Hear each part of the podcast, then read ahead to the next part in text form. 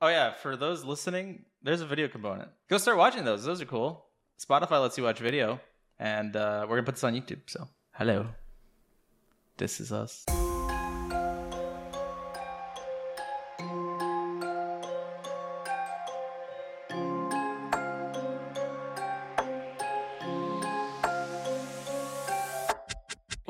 Shaken Not Scared podcast. Here with you, as always, your hosts Eric and BB. Today, we're talking about the Evil Dead movie from 2013, directed by Fede Alvarez. But before we get into it, how are you, BB? I'm nervous because this is our first time doing a video component, not on Patreon. I was gonna say no, it's not. Allusion to the fact that we just released our first commentary video, though, covering Terrifier. I was gonna talk about it in creepy content, but other than that, are you doing okay? Thriving.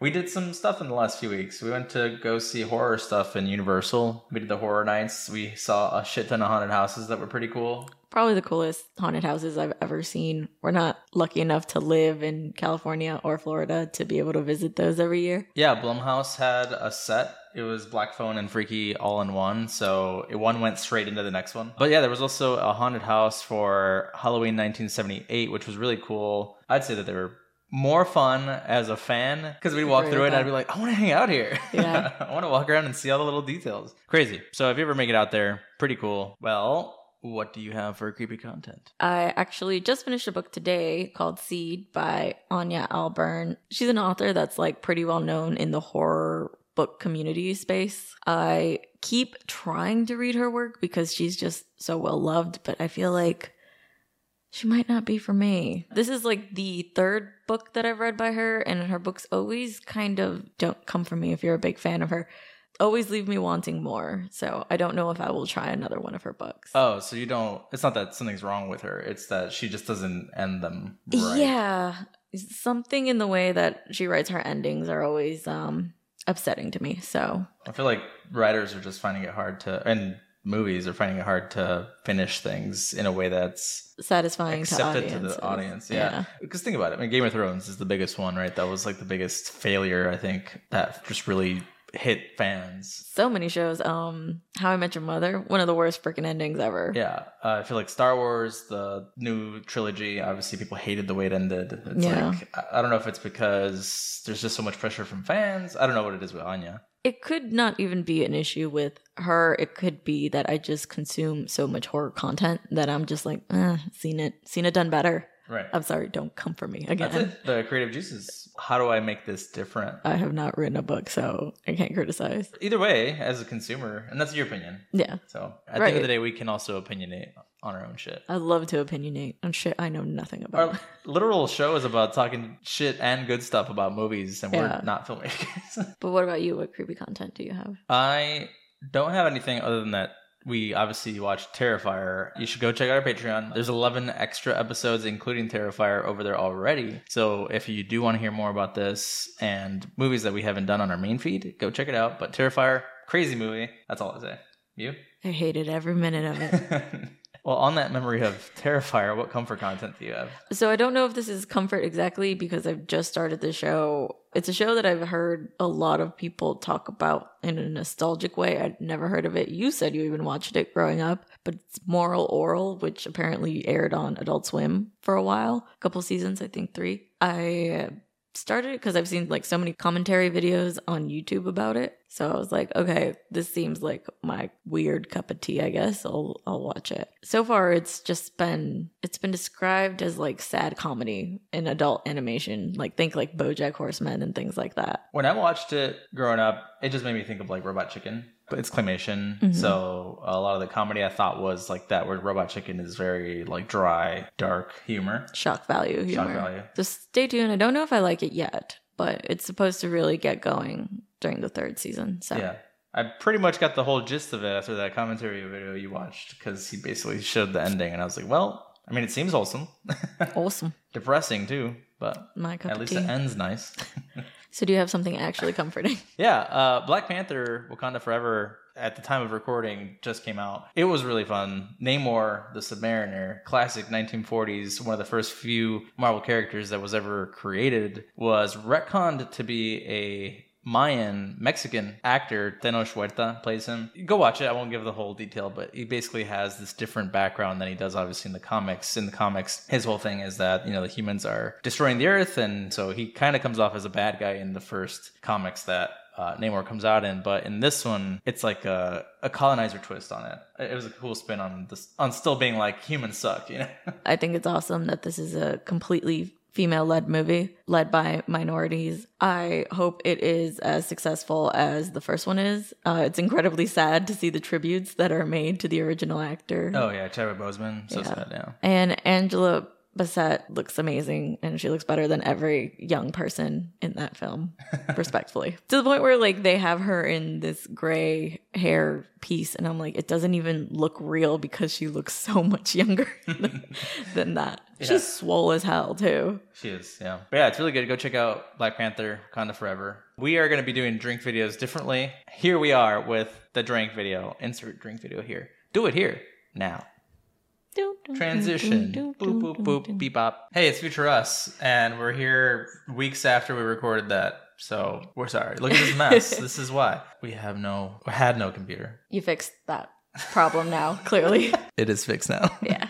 Do you want to talk about how you made this shot? Okay, so my original idea was to make this the tongue splitter drink and have a very sweet layer at the bottom and like a super tart layer on top. I ran out of time to do what I wanted to, which was make a raspberry syrup from scratch. So we used raspberry liqueur. I don't recommend. I think I discovered that I hate it. the Chambord. Yes, I'm not a fan of it. Hmm. So we've got Chambord, lemon, gin, which is the hmm. base of this drink, a couple of dashes of orange bitters, mistakenly not featured on the video, a little bit of pomegranate juice to give it this pop of color. Oh, so you did this after? Yeah, because it wasn't as dark as I wanted. Oh, you Yeah. like the color. I'm gonna That's keep that- why. I'm gonna keep the. Oh, you added it in. Yeah. Oh, let's try it. All right. Oh, I didn't want the thick one. Oh, here you go. Oh, you want It doesn't matter. They're both double shots. Cheers, mate. Tastes like candy, okay. right? So I didn't like the flavor aftertaste that the Yeah, it's a very strong like berry taste. yeah. Like if you eat a handful of blackberries, that's what it tastes like. it's exactly what it tastes Like tart. Is that the word? You use tart a lot, and I never knew what the Tart meaning is the sour. is it? What the fuck does tart mean? It could also I mean- mean hoe. She's a this tart. shot is a. She a hoe. What would you rate it? I would give this a three point five. That's pretty high. I'm gonna give it a two point five. I really hate this last this raspberry liqueur. Bitterness. It's bitter. Yeah. I think that's what it is. It, it's medicinal. Not as medicinal as some other shots we've taken. True. cool. We hope you enjoy the tongue splitter. I don't know if it split my tongue. I forgot to put sharp metal objects in it. Ah. Next time. We are back. Wow, that was such a great drink video. I hope you liked it. anyway, do you have fun facts for me? I do. So I only got two, and some of these are coming from Bloody Disgusting from an interview back in 2013. Jane Levy, who plays Mia, I did look up to see if she's related to Levy. Uh, what's the guy? Daniel Levy? Because if you've seen this movie, you can probably already tell the joke we're gonna make the entire episode. Well, that's why I looked it up because I was like, no way that she's related. Because yeah, we were making a fuck ton of Schitt's Creek jokes. oh my god, I bet. So Jane Levy, who plays Mia and throws up blood in that one scene, actually had a tube in her throat that allowed her to blast tons and tons of vomit out at Jessica Lucas, who plays Olivia. You know, I've always wondered how, because obviously I think, oh, well, CGI probably, how you do that practically. In the past, it would be like, oh, just perspective. They put like this tube behind the head, pour it out of. I've even heard of like actors having it in their mouth. They make it like taste really sweet and they just have it like projectiled out of them. but loads of it, you know. Yeah. I, I figured that part was added in post. Yeah. So no, this she actually had a tube in her throat, which also makes me ask where does it lead to and where does it come from? Because like, Cotton Eye Joe. oh, you know what? Maybe it's like a little tube that like goes around your cheek on the back end, like not facing the camera, into your mouth, into the back of your throat, and then points out your mouth so it vomits. I don't know. That I'm does I'm- not make sense. I'm saying so that you can't see it because, like, how do you put a tube in your throat? Where's it coming from? What does that help? That's like saying, yeah, I had a hose in my throat that let me throw up a fuck ton. Like, okay, but where did the hose go to? Your asshole? That is commitment to a job. I'm just saying, it doesn't make sense.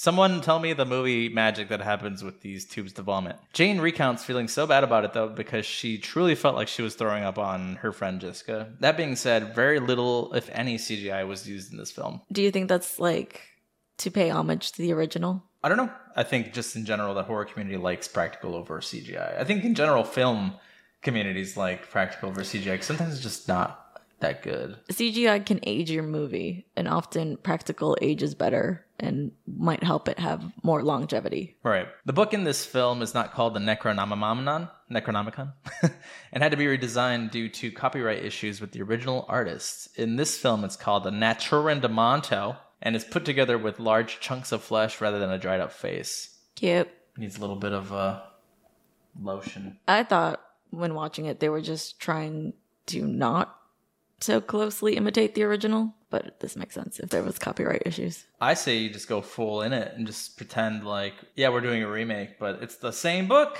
It's in the Evil Deadiverse. Because this film is not exactly exactly a remake, I would say. Remake where all the characters are the same, the plot is the same. It's just modernized. It doesn't follow that formula. You went through a whole face journey. Well, because like, is it though? Is it not the same? I feel like it is. It's just like a retelling with slight variations and a combination. Because I think they put like the second one in this one too. They combined one and two and made this the chainsaw. Like that's in the second one. Right. I mean, yes, slight details are off, but no, I don't agree. I don't know. Isn't this the whole argument in Scream 6? that it's not a direct remake. It's a A requel. a requel. Do you think it's a requel then? I think it falls under requel Hmm. Because it feels like something that could happen in that same universe just many years later. Yeah. It does feel like it was going to reference something that happened in the past, which was what happened to like Ash. I was sort of expecting Bruce Campbell to come out in the middle of all of this chaos and be like, "Follow me, I know what to do." or be one of the Deadites coming out. oh yeah, that would be a sad sad moment, but He hands her the chainsaw. the passing of the chainsaw. He's a Deadite with a chainsaw arm, and he's just like, and she just chops his arm off and then takes it Uses off of it. him. Yeah, that'd have been funny. I read a a review that was like, unlike the TV show where the Deadites are funny, this one has actually terrifying zombie thingies. First of all, they're not zombies. It- yeah, it does literally call them zombies. It's like the zombies are funny instead of funny. horrifying in the TV show, apparently. Unless they are zombies in the show, but I, I haven't seen the show. I highly doubt that. I'm sure they're deadites, yeah, Yeah. which is demon undead possessed people things. But no, they've always been funny. I think you need to rewatch the first movie. It's hilarious. No, I'm not ready for a speed run. I, we watched this movie before we went on vacation. are you ready for a speed run? No. ready, Mm-hmm. set, go. Okay, so basically, we meet up at the cabin again, and this time it is a group of teenagers that is different than the one we know. There's Mia, her brother, Olivia, some dude with glasses that's blonde, David's girlfriend that literally does not talk or play a role in this movie at all. Basically, Mia's like detoxing. David hasn't been for her, be- been there for her her whole life, and she is seeing the demons, the deadites, because the nerd with the glasses found the book and started reading from it. But everyone thinks she's just like crazy and detoxing, which is like gaslighty the movie. But it turns out she's right, and they all slowly die comical, somewhat comical, horrible deaths until um till the end where like they literally all die and it's supposed to bring on this like mega demon and it does because they do all die but mia is somehow saved by her brother jump starting her heart like a car. Um and then she fights off against this demon that i thought was going to be much bigger and scarier than it actually was and uh she ends up getting her arm cut off like ash uh grabs the chainsaw Oh, and you- kills you it lost forever, guy. I just stopped, stopped looking at the. I was just like, "Well, this is crazy. I'm not remembering any of this." Oh, what demon? Uh, oh wait, one one oh six. damn okay so i lost forever lost ago forever ago. Yeah. I was just like, well, I'm glad you were super enthralled by my storytelling. I was like trying to rethink. I was like, "Oh yeah, he does suddenly know how to fucking jump her heart with a car battery." it's like a throwaway comment that he works in a shop in Chicago. He works in a shop, not in a doctor's office. He's in the fucking the ER, like Jump starting people's hearts. in a mechanic suit.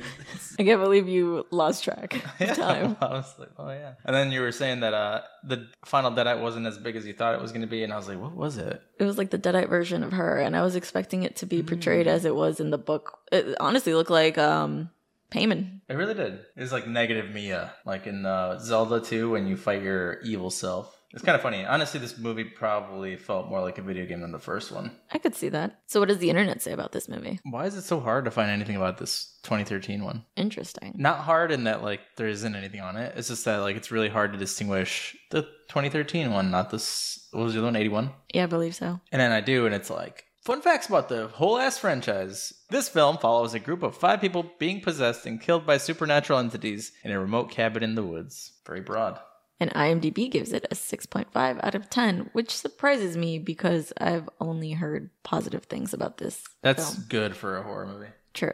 Cool. Well, are you ready to dive into it? It's been a long time since I've seen this, so I can't wait to talk about it. Sounds convincing. I do not know what this is about. Let's talk about it. Yeah, let's let's, Let's go just into go. it. Yeah, let's read this book. I was the one that actually picked covering this film. One, because I had wanted to see it for quite some time now. Again, I had only heard positive things about this remake. And two, it was on Hulu. And so many movies that we did want to cover were nowhere to be found, like Orphan. We could find the sequel everywhere, but we could not find the original. I also did not plan this, but I'm wearing our Shaken Not Scared sweater right now. That was not a good way to show off a sweater. I could not grab it to save my life. This is a shaken not scared sweater right here.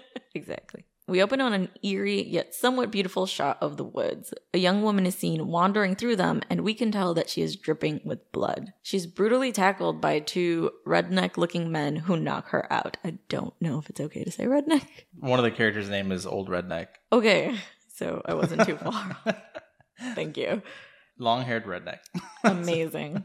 Love that acting credit for him. These men also knock her out. She comes to in a cellar tied to a pillar. An elderly woman is speaking in a different language, saying only the evil book can undo what the evil book has done, which is, I find, a funny line of accountability. Do you watch this ever and think of Hocus Pocus? Just the fact that there's like An evil book. and a book. I also think of the basilisk and Harry Potter. So all evil books are just the same to you. Well, because in all these movies, it's like, how do we stop the evil? And no one ever thinks stab the book. I feel like now because we've seen it so much, I'd be like, stab the book, Get rid of it. burn the book. Yeah.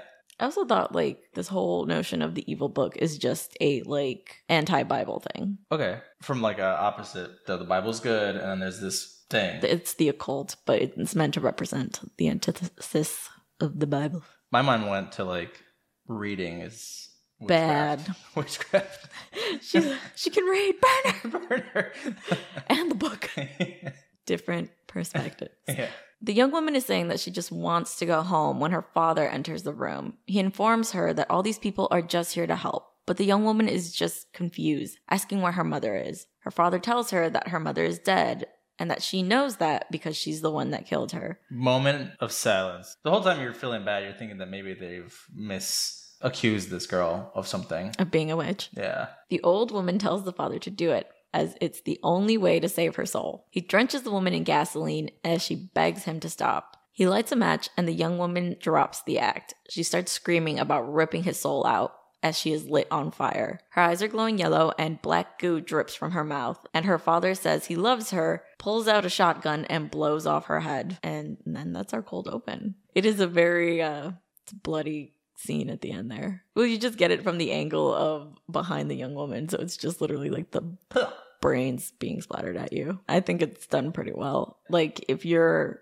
just seeing this film for the first time, you just stumbled in in theaters, you're like, "Oh, okay, cool. This is where we're going." It captures your attention. If you're a longtime fan, you already know that this is the stuff that the Deadites play all the time. But I'm actually not possessed. I'm your loved one, which we will see a lot throughout the rest of this movie. Right. Not having seen anything about this remake either, I thought maybe they were trying to do like origin story to how this cabin became the headquarters for these deadites and you know, eventually we were gonna meet like the new version of Ash and the new version of his friend group. Right. But it is a cool intro scene. We would have been complaining if it was like, yeah, then she fucking murdered everybody because no one wanted to pull the trigger. Interestingly enough, that was my issue with the book seed. Full circle. yes. yeah, because I hate that shit. It's like, okay, clearly she's fucked. Like, it's not her anymore. I, and I know that in movies, right, we play with that. Like, it's our loved one. It happens in zombie movies all the time. It's almost like an exaggerated version of like your loved one is sick. Do you pull the plug or not? It's that turmoil within yourself that I guess viewers and readers resonate with. And that's why like creators push that too far. Listen, mate, my family's toxic. I've just been waiting for an excuse to do. We then see a car driving down a long road and finally pull up to the iconic cabin in the woods. There are scenes here, I don't know if this is going to be a controversial statement, but there were so many scenes here that felt eerily similar to like Hereditary and Midsommar. Or have horror tropes been done before and they're just pulling from them? Because this winding down the road scene is literally one of those where it goes upside down, like it's Mm. done in Midsommar. But like if you want to argue that it was originally done in The Shining, and every film since then has depicted it this way. So we meet the gang David and his girlfriend Natalie, Olivia and Eric, which is really funny because I could not remember his name in the speed run at all. Thank you. I just said the nerd with glasses. I mean, same. Eric, who seems to be David's old friend and like the most done with his shit in this entire film. There's an awkward and inorganic way that we learn everyone's job. We find out that Dave works at the tire shop, Olivia is a nurse, and Eric is a high school teacher. Because you know, when you greet your friends, you always just talk about their current profession. If you haven't seen each other in a while, you're like, yo, so you still doing that same job or what? And they're like, nah, man, that shit was whack. I'm doing this now. In And the like- first two seconds of greeting each other, You have to skip the weather. you can't talk about the weather. What else do you talk about? Like, damn, it's cold as fuck now. Yeah, what do you do still? That's the natural progression of talking to your of conversation. yeah. Natalie gets really awkward around Olivia for some reason. Eric is just ticked off that he had to wait this long for them to arrive. I got the vibe that maybe Olivia and David used to be a fling. I don't know. I don't know, tight knit high school old group of friends. I mean, it's possible that you know people messed around throughout this group. Well, Eric informs David that Mia is waiting for him in the back. Mia is sketching and surprised to see her old brother there and their dog named Grandpa, which is an interesting choice for naming your dog. They put their grandpa into the dog. That's what I would think. It was like you would try to reincarnate your grandpa. their grandpa died, got cremated, and then every day for the rest of that dog's life, they gave the dog grandpa ashes in his food. That is fucked up. To the point of, you know, engulfing the dog's body. Hey, the Necronomicon exists in this world. Why not transferring consciousness through eating ash? Anyway. Oh, you were saying it like Ash, not the other one.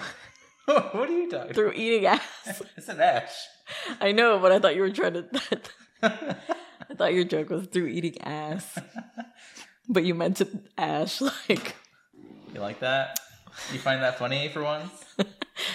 Mia expresses how she knows she looks awful, but her older brother assures her that she looks beautiful. Now, I don't have an older brother. I have a younger one. And I'm 100% sure if I was like, dude, I'm sorry, I'm like so ugly, he'd be like, yeah, you're fucking ugly. what are those? Because that's just sibling dynamics. Sometimes I wonder if people have siblings. I've said this before. David gives her the iconic looking glass charm and tells her it's to help her with her willpower. This is then explained a bit more in the next scene because Mia gathers her friends around a well and makes a promise of sobriety, saying that she's going cold turkey as she dumps a bag of white powder down the well. This is the direction we're taking, right? This is the reason they're there to help her go cold turkey. And you already know that all the supernatural things are going to be blamed on her. You know that before we even start. And I'm not saying that this is a bad writing choice. I understand why they did it to help build suspense in new audiences, but it, it truly just becomes her friends gaslighting her for the rest of the movie. I've told you about how it feels shitty sometimes to be on like the receiving end. And people, I'm sure watching this because we're a drinking show, have been on the drunk side of being told, "Hey, you're fucked up and you need to stop." It is shitty to like have these people surround you and feel like they're against you. But at the end of the day, you are in the wrong and they are there to help you. The group then enters the cabin. Mia immediately notices an odd smell and that the cabin has been trashed. They decide to clean up, and we see Mia going through photos in her old bedroom. She comes across photos of her mother and tries to talk to her brother about their mother who got sick and passed away. But David doesn't want to hear any of it. It's clear he never came to visit her in her final days at the hospital and just doesn't want to deal with it. We were literally just talking about this duty as a family member to see your loved one who is in this time of need and their morality around like I don't want to see them this way. I want to see them the way I knew them. And I understand that point of view, but it is very shitty because it's in times like those that truly mean the most to that person even if they are on their way out to see who's there with them and who's not. So David is definitely not a good person for deciding this. For all we know, the reason that Mia is going through what she's going through and using what she's using to go through it is because of the fact that she was there when it happened. And had David been there, possibly with support from each other, that she might not have been in the situation she's in. Yeah, it never clearly states why or when she starts using, but it's clear that David has been absent from their lives for quite some time. I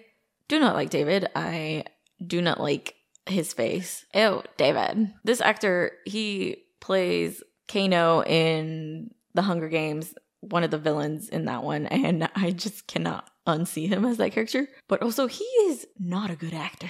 And not a good main character. No, not likable. Definitely glad he wasn't chosen to take up the mantle of Ash's character. Because one, it would be very difficult. And two, he's just not great. Yeah, spoiler alert David obviously isn't our main character. he's not our final boy. but the movie plays out for a good majority of it like he is. Mhm. And I was like, no, I, I want Ash. Where's Ash? This guy sucks. The entire time. Yeah. David is going around fixing things in the cabin. Cabin. Cabin. David is going around fixing things in the cabin, commenting on how well Mia is doing, when Olivia and Eric break some bad news to him. This isn't the first time Mia has done this. They had all tried this about a year ago, but Mia couldn't make it eight hours before cracking. Olivia and Eric are determined to not let her fail this time, as they know she won't survive another overdose. David is shocked to learn that she had an overdose, and his friends tell him that it wasn't just an overdose. She technically died, and her heart had to be restarted. You are a terrible brother if you don't know that your sister was medically dead. It's funny because like David is shocked, but imagine you're close enough with your sibling that like you call each other beautiful and you look good and shit, and that you guys actually have like a weird positive relationship. That's not normal. Siblings hate each other. You're supposed to hate each other until you are an adult and then you bond over the trauma you shared as children. Yeah, but you still talk shit to each other. David should have gone out there and been like, "Hey, me, what the fuck, dude? You didn't tell me about this." What the fuck, dude? I thought we were bros. Clearly, he knows their relationship is not in the best standing because he doesn't want to make it worse and says he won't force her to stay if she doesn't want to. I don't know if that's a good choice. I don't know. It turns out all of them are wrong in every choice they make from here on out, but still. The next scene, we hear Mia screaming bloody murder over the smell of the cabin. Olivia gives her something to help with withdrawal, and Mia is trying to convince everyone that something smells like death in the house. It's at this point too that we don't know if it's because Mia is starting to have withdrawals, that she's starting to smell things, see things that no one else sees. But we obviously learned that Mia is not lying, and so if it did smell like ass in here and no one else smells it, That was my note. Like, okay, because this is confirmed when Grandpa digs at the rug to uncover a cellar door beneath. David and Eric go to explore, only to find a ton of dead animals, I think cats mostly, hanging from the cellar ceiling. Like, you'd smell that everyone would smell it. as soon as you walk in, not just someone who's going through withdrawals. no, and then the moment you realize that, oh shit, this is what she's smelling, you'd be like, oh, all right, well maybe Mia's not going crazy. And maybe we shouldn't be here because there's a ton of sacrificed animals. Hey, whose house did you say this was? I mean, it's their family home, Yeah. so I think Oh. you need to call the police. hey, whose house did you say this was? You said it's your grandpa twice removed? Did you know him personally? How do you remove your grandpa? Twice? twice.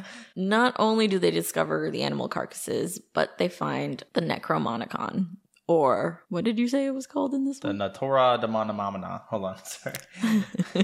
the Naturom Demonto, according to the recording that they listened to later. okay. Just how terrifying would it be to go to your family cabin and find out that a crime happened there? Not only like a normal crime, like a satanic ritual crime. That's what I was saying, because you're alluding to the fact that maybe somebody squatted there and did that. But what if it's your family member? Are they at Thanksgiving? Because we, the we got some cuts the questions. They're like the ones happily eating goat eyes right in front of all the children. I had an uncle like that. Same. I have an uncle like that. Same. What's wrong? It's like, you want to see me eat this eyeball? To be clear, it's an animal eyeball, not just. I mean, yes, it's birria. I've always wanted to eat it, but I don't know No, if I it can looks make myself do disgusting. it. Yeah. Just for the pure, like, I mean, if they're doing it. So you'd give in to peer pressure. But David tells the group that they shouldn't make a big deal about this. I think you should. I think you should make the biggest deal about this. I think you should make it everybody's problem. Which they kind of do because they bring up the Necromonicon and a shotgun. Why though? Why not just leave it there? Yeah, like, oh, or hey guys, uh, this is kind of fucked. We should maybe pick somewhere else. We should maybe call the police because something happened here. Yeah. It takes about zero minutes for Eric to open that bitch up and start reading from it. Sounded so natural. Open that Didn't bitch sound up. like you were reading it at all. Okay, so it takes about zero seconds for Eric to open that bitch up and start reading from it. That's- Aggressive. Are we still talking about books? You're reading someone's. oh, David. This book is bound in barbed wire. I do want to say I don't hate the new design. I do like the original design for the Necronomicon with the face, and it's like a stretched out, dried, like tanned face over the cover of the book. But this barbed wire flesh patch is like leaning towards like Hocus Pocus book territory. It still looks cool with the barbed wire and the, just like the griminess of it.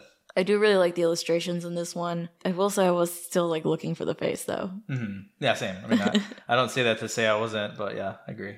Eh. Yeah, yeah. Give it a face. So there are literal warnings written all over this book, but he he's really determined. People have scratched out passages, but this man grabs a piece of paper and scribbles over it with a pencil just to be able to read the incantation out loud. You know, I never realized why he was doing that. I was like, is it fucking 3D? Like, It's three. I Demons are coming right at you. was like, they scratched it out, and he's like, I wouldn't even think to do that. I'm too dumb, I guess. My thought would never be to like to trace the indentation of the forced writing from the previous person. I wouldn't be this interested if someone wrote warnings over it and crossed it out. It's for a reason. True. Mia is wandering outside in the rain, going through withdrawals, when we get a classic shaky cam running up to the cabin. We get this pretty cool shot of the camera going straight up to Mia, and we see her as a deadite before she pukes everywhere. As she looks up, we see the figure of a woman in gray in the woods. She runs into the cabin determined to leave, but Olivia breaks the news to her that they are not going to let her leave this time. Mia turns to David to get her out of there, but David has sided with Olivia and Eric, like really quickly, even though he said he wasn't going to in the beginning. Mia is devastated and breaks the charm her brother has given her by saying she's an idiot for thinking that she could depend on him. She's not in the wrong here. She pretends to storm off to her room, but in reality, she has stolen the car keys and booked it out of there. The group chases after her, but obviously doesn't make it far. Yeah, she immediately spins out of control and hits a tree. After you've already kind of seen the weird stuff in the basement and you saw that she wasn't lying, wouldn't you believe your sister? I would at least think this is not the best place to detox. We gotta go somewhere else. yeah. David is doing exactly what he did with his mom, right? He's avoiding Yeah. his sister's issues and is leaving her behind just like he did with his mother. He seems to be a person big on denial. He's like, I live my perfect life. If I just ignore it, it's not happening. It will go away. Which is not how you solve problems, my friend. Mia is freaking out in the car, questioning her decision when a man suddenly appears on the road. It's an effect where he's twitching, but the way it's done makes it look, or maybe it is that he's jerking off. It looks like he's jerking off in the middle of the road. Right after this is also where we see the the classic and favorite scene mm. from the old movie, right? So maybe it is that. Why would you keep that of all things? Like you're like, oh, I'm gonna retcon and redo this entire movie all from scratch. But you know what we need? That scene. So allegedly it wasn't in the original script, but one of the producers, one of the people in charge of this film was like, Oh. no, you need to add that film in A there. great man, of course. I'm assuming. I believe it was someone that worked on the original Evil Dead. So they were like, no, it's classic. You have to have that in there. Again, I don't have the like proof of this. I think I saw it somewhere floating around the web. Mercifully, though, this scene is shorter, but still just disgusting. They didn't show David getting his asshole fucking taken out by branches. I'm just saying. Eh, Right. It's always a woman getting. Yeah. Not that I want to see a man either. I don't want to see anyone My point molested is that, by like, trees. yeah, why even do it? I think I mentioned this when we covered the original. That scene was the reason I didn't watch that movie the first time around. I had shut it off after that Yeah, just 'cause- because it was so unnecessarily graphic. I understand if they're saying like, oh well, that had like shock value the first time, so we got to do it again. It's like, or well, why did it have shock value the first time? Was because oh well, it had never been done, and now it has been. So we can leave that in the past. Exactly. You know, I don't even know if it had never been done. But this causes Mia to drive into a pond of water. She grabs her things and gets out of the car, but it's deep in the water. As she makes her way out, we see the Deadites approaching her through the woods. Mia thinks she hears David calling her as she crawls out of the pond, but when she looks back, a swamp looking person emerges. Swamp Thing from the DC comics. Oh, I was thinking more creature from the Black Lagoon type thing. Oh, I can't remember. It's literally just a swamp being. Just looks like mud, a mud person. Covered in seaweed, right? Yeah. This causes her to run through the woods, but get caught in a ton of branches. And I think we all know where this is unfortunately going. The branches start to entangle her, and eventually we see a vision of herself as a deadite throwing up black sludge. The black sludge turns into a bunch of branches that enters her body, and it is clear that the deadites have now taken over. And we kind of touched on it, but I think the scene would have worked as effectively if the black sludge entered her mouth. And that would give it just as much of a gross out factor if that's what you're going for. Yeah. Mouth, eyes, nose, ears. I will not defend this scene. I'm just going to say that it's at least shorter than the original scene because that one drags on forever. The rest of the gang is looking for Mia and find her by the base of the tree. Olivia looks after her and tells the gang that Mia is making up crazy withdrawal stories. They even believe that her wounds are self inflicted as an attempt to leave the cabin. David goes to talk to Mia, who looks utterly terrified. Mia just begs him to take her out of the cabin, explaining that there is something in the woods with them. David, of course, does not believe her and leaves Mia alone. When she glances at the mirror, she can see her reflection as a deadite. Meanwhile, downstairs, Eric keeps studying the Necronomicon. Olivia and him have a discussion about how David has not been there for any of them in the past few years. So you know, everyone's got beef with David. We cut to David taking out the trash in the rain and calling for Grandpa. We see a trail of blood, and David finds him under the cabin, and we can assume that he is gone. It's also not exactly the cabin, it's like a shed behind the cabin, which is important for later. No one gave a shit about Grandpa. Grandpa just serves the purpose of dying. Next to the body of Grandpa, we see a bloody hammer, and David just knows that Mia is responsible. He goes to confront her, but she is busy taking the world's hottest shower. Not sexy, like literally burning fire. if you aren't watching this, I had to wait for Eric to scroll down to the next part to continue reading. I mean, you could. no. The world's hottest, unsexy hot fire shower. When we were watching this, you brought up how this is similar to Halloween 2. yeah. Well, why? Okay, I take back that comment about this because if you've ever been out in the middle of nowhere, you know that there's no regulation on like water and sewage and shit. They're just like, all right, we need hot water. Put it at max capacity for the boiler to work. In Halloween 2, it's like a therapy thing. Why would they put kill you hot water as Do an it. option? Burns off your trauma. Yeah. Here at least it's like, all right, well, she probably they probably don't have the regulator on the boiler to uh, a reasonable setting. But enough that it like catches fire. Your okay, your parents' water in their house is fucking brutal. True, you might be able to achieve this at their house.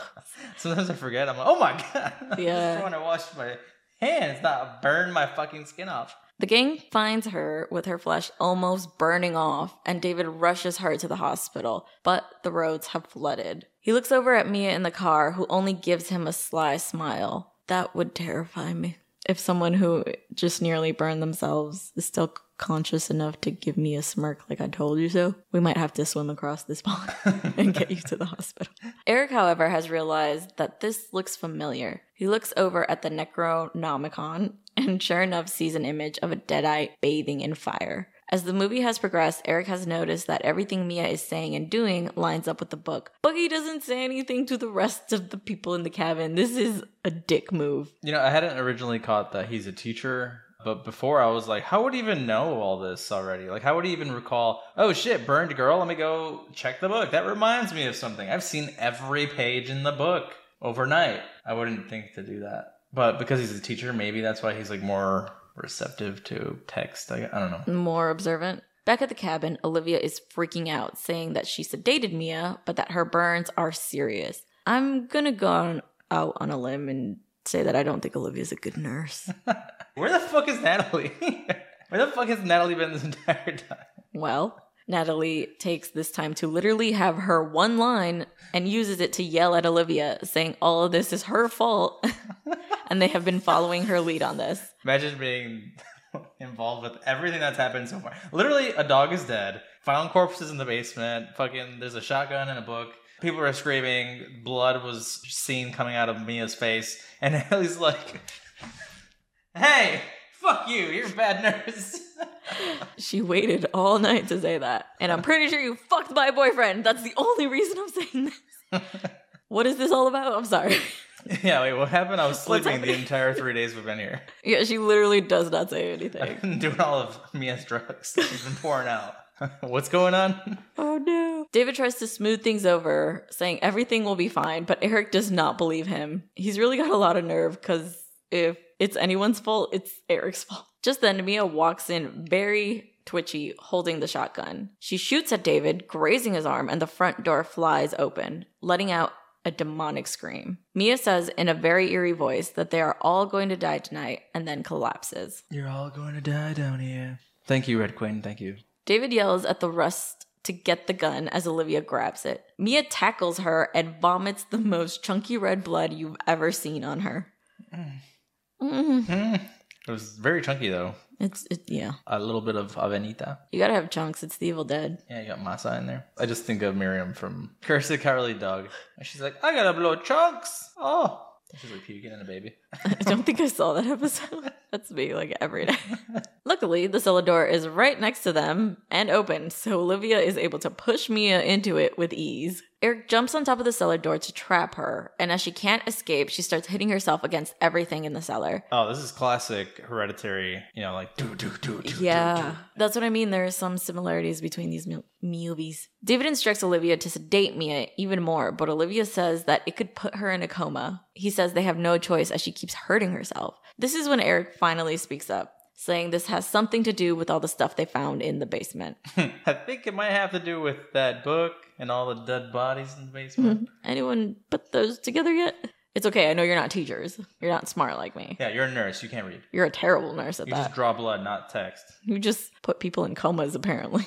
Olivia's washing herself off in the bathroom and trying to get the rest of the drugs needed for Mia when the bathroom mirror shatters in front of her. We see the Necronomicon flip to a page where it looks like a woman is cutting off her own face. So I think you know where this is going. The film is now setting up this thing where they will show you the way each character is supposed to die using the Necronomicon, which I think works for me. I wasn't sure about it in the beginning, but I- I'm okay with it. It is cool. I, I was wondering if Eric knew ahead of time too how he was gonna die. It's kind of like Final Destination, you know? A little bit. Because then you're looking around the entire scene like, oh no, all right, burning person, face cutting off. How is she gonna do it?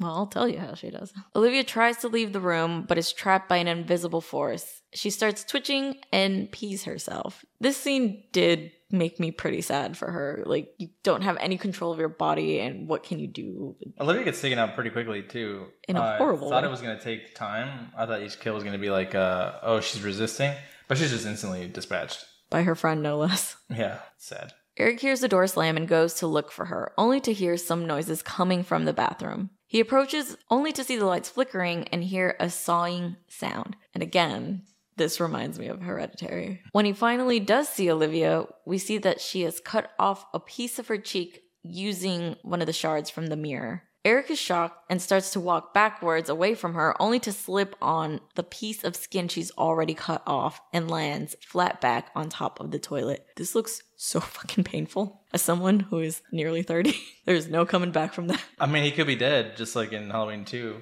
when dude slips on the blood and dies. Just time. I don't know, something about it being the back is what, like, ugh, gets me. He gets baned by the toilet. He does. He tries to crawl out of the room, but Olivia stabs him with the mirror shard in the shoulder. She picks up the syringes from earlier and repeatedly stabs Eric in the face with it. He's able to push her off, and her head hits the toilet and the back of the shower as Eric pulls the syringe out of his eye.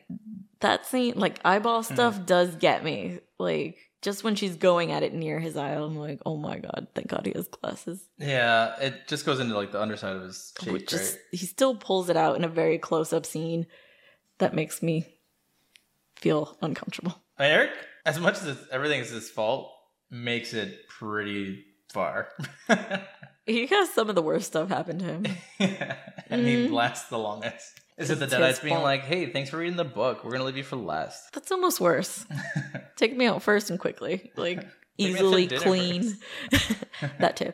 As he's pulling out the syringe from his eye, Olivia wakes up and starts crawling towards him. He picks up a piece of ceramic that was broken off in her fall and uses it to bash her head in. This is when David and Natalie decide to show up. As Eric explains, he had to because she was trying to kill him. David is going to show up at the absolute worst times from here on out, much like his character has done his entire life, right at the end where it doesn't matter anymore. David removes the mirror shard from Eric, which turns out to be the wrong move as Eric starts to bleed out. David starts to duct tape the wound as Eric confesses that he read a passage from the book and it released something evil. Natalie goes to the kitchen to fetch supplies when she hears Mia calling her. Mia acts like she's hurt and needs help, and Natalie walks down to the cellar to help her. She tries to get Mia to climb out of the cellar, but instead Mia says they can't leave and that he won't be satisfied if they leave. Wait, Natalie goes down to the cellar again, acting like she doesn't know anything that happened. And she's like, wait, why is Mia down here?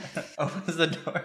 What's happening? What's going on? Olivia's dead as fuck. Which is fine because she fucked my boyfriend.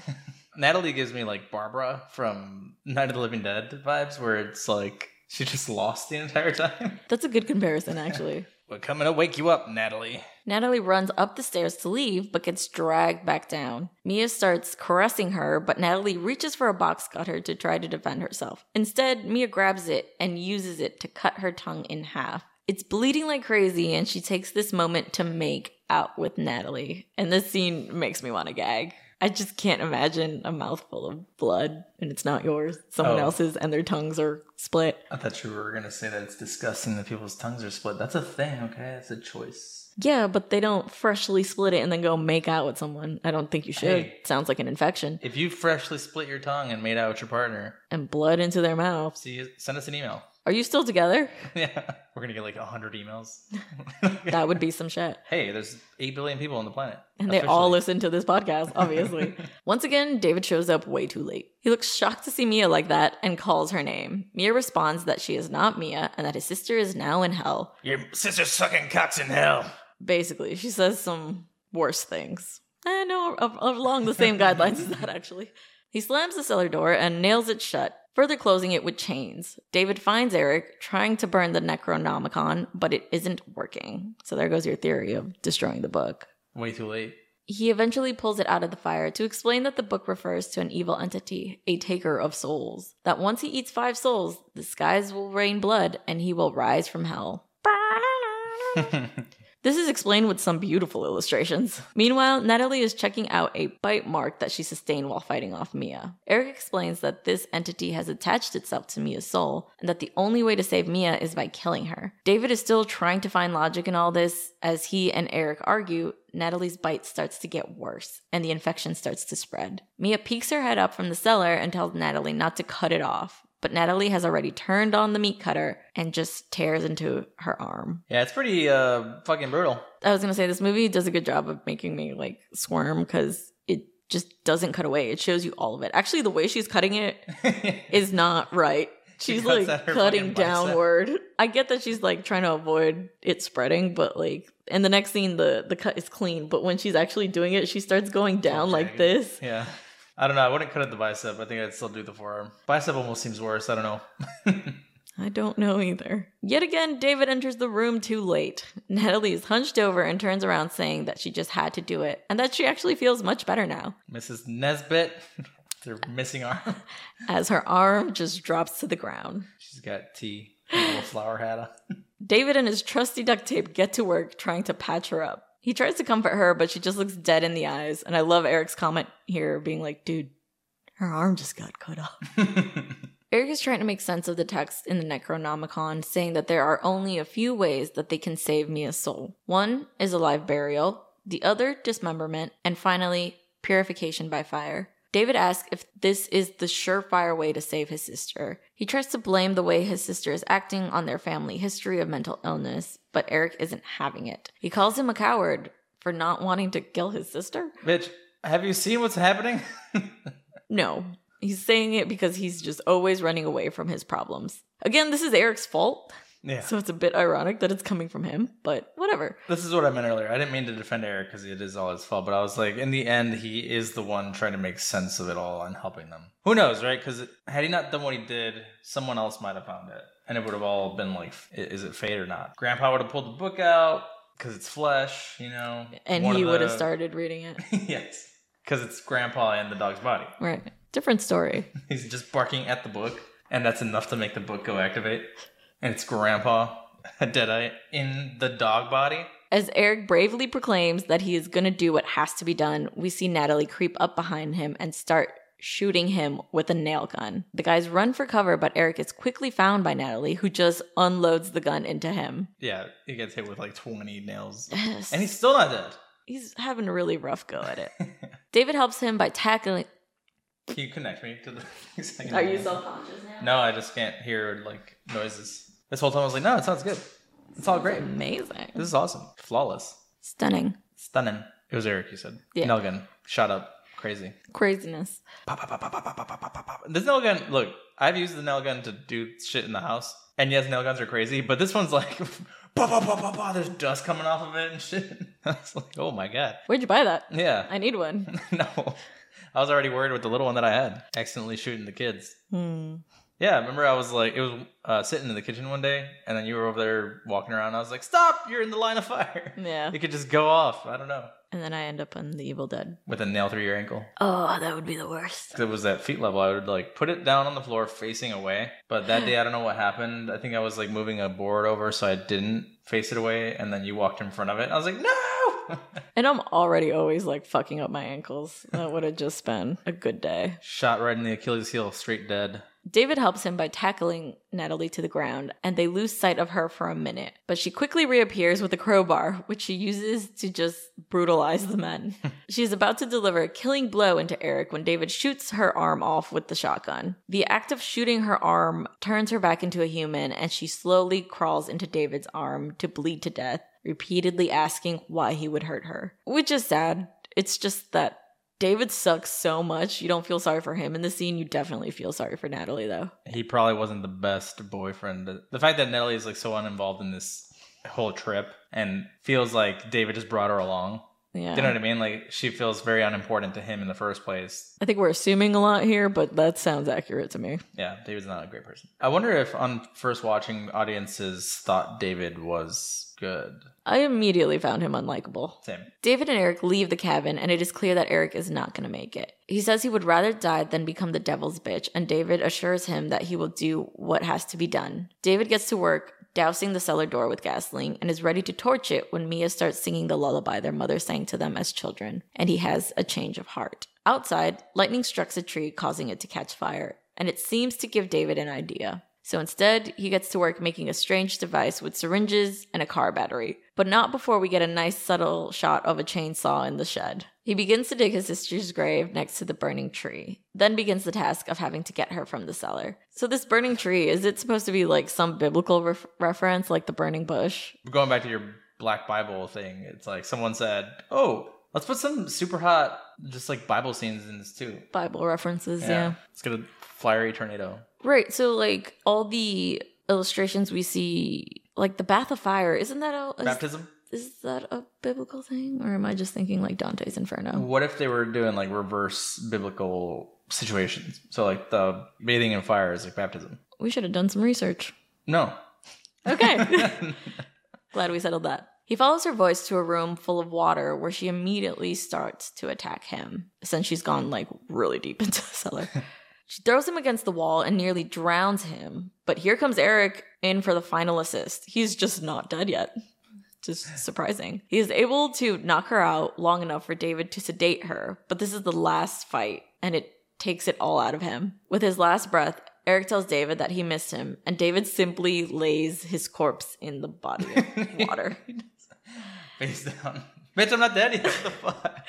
My note was like, this is your friend. Like, even if they're dead, do you know what happens to dead bodies in water? It's not pretty. No. yeah. Like, the least you could do was take him somewhere else. Bury him. You have a shovel. He really does just like, stop fighting. That's the. This is the real trip. David put everyone up to this. You know, it's funny because I feel Eric's character is giving it his all, and you feel like he also has resentment towards David for not being a good friend to him, along with not being a good brother to Mia. But David character, his acting is so bad, he's just kind of like, huh? Who are you, people? Can you repeat that? I didn't hear past the fucking air going through my head. Yeah. Again, David's not great. But David gets to work. He dresses Mia in a nice red dress, puts a bag over her head, and starts to bury her. Mia tries to act like everything is normal as David yells that it's not really her. The demon decides this is now the time to discuss family trauma, blaming David for leaving her with their sick mother, even though she was just a kid. The demon has some points, though, I'm, I'm not gonna lie. It might not even be the demon. that might really be Mia talking to him. David tells her to shut up and keeps burying her. Over her grave, he apologizes, saying he should have been there for her when the fire from the burning tree goes out. I don't believe you, David. You're a piece of shit. I wish I was there for you. Dances on the grave. yeah. He takes this as a sign that it has worked and begins to dig up Mia. As soon as he does, he starts to shove the syringe into her chest and turn on the car battery, trying to start her heart again. Fucking blows her chest out because it's a car battery. it's like I, I don't know. I get it. It's like he's pulp fictioning her back to life, but wouldn't that been enough? I understand a defibrillator, but I don't think you need both. I mean, I don't know. Someone tell me, have you ever been car batteried back to life? With syringes? Did it work? It appears not to work, and we get this very sad, heartfelt, dragging on moment where David mourns for her. But eventually, Mia comes to. she blows out some black sludge, buried metal. The two hug, and Mia thanks him for not leaving her. Wait, does she blow black sludge? I can't. I don't remember. I, remember. All right, just well, took your word for it. Just picture that in your head. That makes it cooler. The two get ready to leave the cabin and all seems well, but just kidding, there are 15 minutes left in this movie. David goes to get the keys and is attacked by Deadite Eric. So I guess he didn't escape being the devil's bitch. He is stabbed in the neck and tries to get back to Mia, giving her the keys and telling her to go. He pushes her out of the door as she is screaming and pounding at the door, trying to get in. David grabs the shotgun and shoots the canister of gasoline, but not before Eric can warn him that he is coming. Oh. Thankfully. yeah, it's the devil's bitch, all right. Mia is outside watching her brother burn to death and holding on to the necklace he gave her when it begins to rain blood. And pretty soon she is coated in it. 70,000 gallons worth of blood apparently were used in this movie. Where the original one, I think, only used three or 400. Rookie numbers, apparently. This scene is very cool. Just the entire film shrouded in red. It's everywhere. It's all you see. This movie was also filmed in chronological order for the same reason. How do you clean all that shit up? Truly. From under the ground, a hand reaches out to grab her, and a demon that looks quite a lot like Mia starts to crawl out. Mia runs to the car and tries to leave, but the demon is too quick for her, crashing through the window and grabbing her, burning her legs in the process. Just the touch of this demon burns you. Mia leaves through the other car door and tries to hide in the tunnel under the shed, but the demon has no problem finding her. Mia crawls all the way into the shed and finds the chainsaw we saw earlier. She fills it with gas in a panic, but the demon has caught up with her. I wouldn't have even been able to do this in not a panic. Right, that's assuming the chainsaw even works. It's been a long time. you still gotta like start it. So you gotta clean out the old gunk, possibly take out the carburetor, clean that up, because otherwise it's gonna choke up the. uh Seems like your whole Saturday is gone. You know what? Just come back later, demon. Did I please give me a break?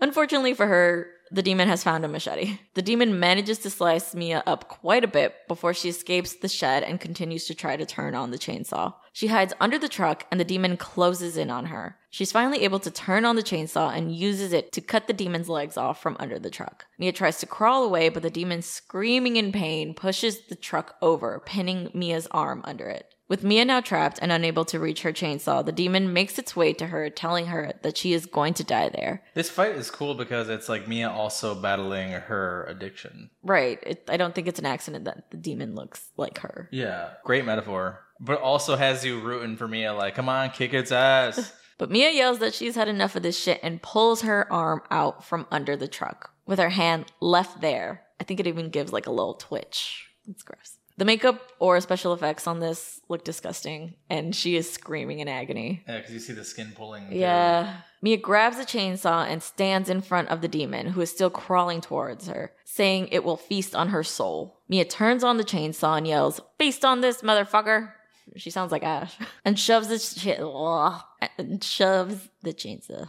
Say something. Straight into its demon hole. And shoves the chainsaw straight into the demon's face. Screaming, Mia cuts this demon in half, Spraying back. spraying on an already raining down blood sky. Now, I don't know if this existed already. You don't know the game probably, but uh, Gears of War has a kill like this where they use a chainsaw gun. I think that's why this movie was very video game esque, was because a lot of this just reminded me so much of things that I've seen in video games. In 2013 isn't that old, and it's also not that new, so it could have been inspired by so much. It's almost a 10 year old film. The demon is then sucked up by a pool of blood on the ground as Mia tells it to go back to hell. Bitch. The blood rain abruptly stops, and as Mia puts on the necklace her brother gave her, the sun peeks through the woods. We get one last shot of the Necronomicon flipping shut and a final title card. If you stick around after the credits, you get an awesome shot of Bruce Campbell saying groovy dramatically into the camera, which I think it's worth sticking around for. And that shot's just for fun, right? It's just fanfare. It's so funny. What do you think?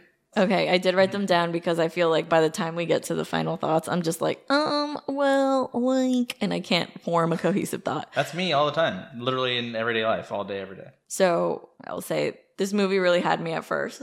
There was a lot of elements that I really liked about it, similar to the first Evil Dead, and some that I don't love. The tree thing. It was gory and gross and has a darker, more serious tone. I wanted to like love it. I wanted to love it almost as much as the first, but I, I don't.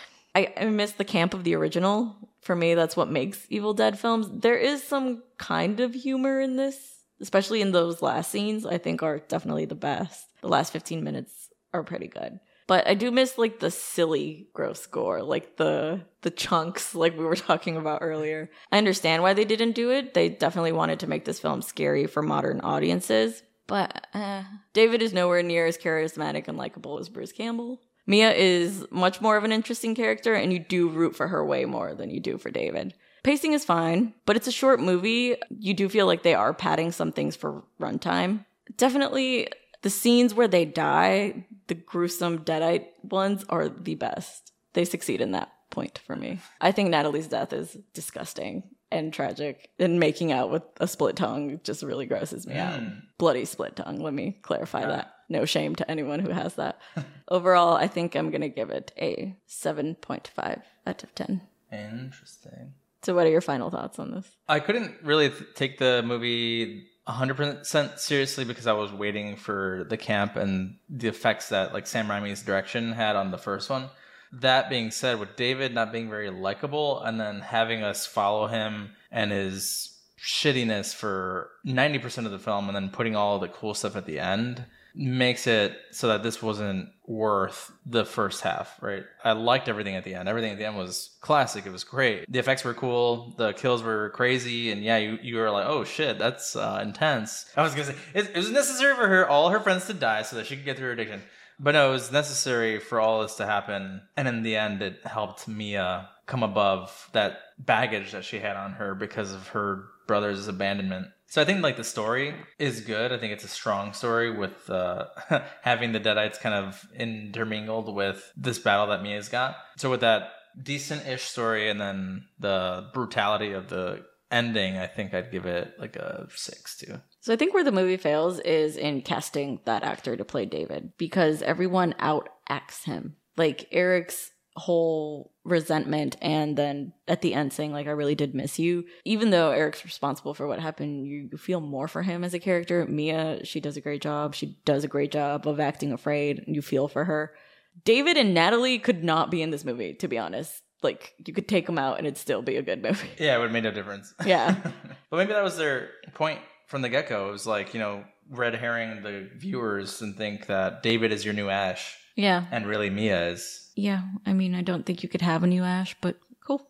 I will say another reason we chose this movie is because we kind of wanted to retcon our Evil Dead episode because we love that movie. And when we recorded it, I think we were like very tired and just I remember like finishing that recording and being like, "Oh, I didn't actually get to talk about how much I love that movie." So I was hoping this movie would give us that opportunity to do it again. But we could do it again when we cover Evil Dead 2 because they basically have to redo that movie for copyright reasons in the first 15 minutes and then part 2 begins. So, Wait, what? you don't know that? What are you talking about? They actually didn't have the rights to the original Evil Dead. Something happened. I would have to look this up.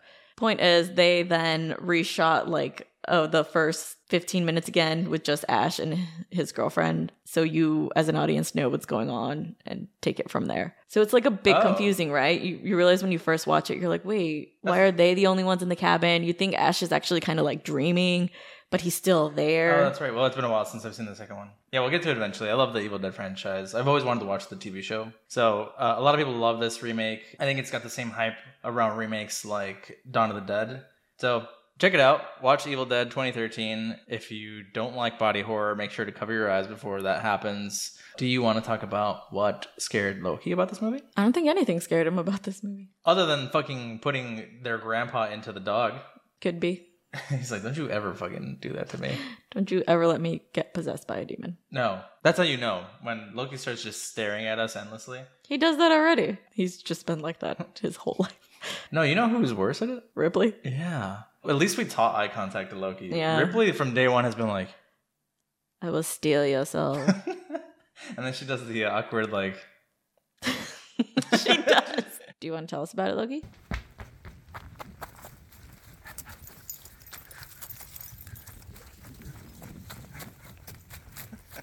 All right. I hope you and your sister are not possessed by demons. But does that pretty much wrap it up for us here today? it does. Go check the movie out. It's all right. As always, we hope you guys had a good time here with us. You can follow us pretty much anywhere at Shaken Not Scared Pod, except Twitter, Twitter Shaken Scared Pod. You can send us an email at shaken not scared pod at gmail.com. Support the show on Patreon. We have a bunch of bonus episodes over there. I already mentioned it. We covered Terrifier recently, and there's 10 other, thank you, Loki, 10 other episodes. More Loki too. Listen wherever you get your podcasts. Give us a follow. Check out our drink videos. We're going to get back on them. Hopefully, starting with this one. If we did do it, great job, guys. You did it. it. You did your jobs for once. If you watch this on YouTube, like it, subscribe, comment, tell us what your favorite part of Evil Dead is. Shout out to Olympia Roman too for supporting our show and being our newest patron. We really appreciate you. It means a ton. It really does. Welcome to the Shakers, Patreon Shakers. Welcome to the Shakers. Wait. Was it bad? No. for those who aren't patrons, follow Olympia's example. Be an awesome shaker. I could say the thing now. Okay, thanks. Bye. Bye.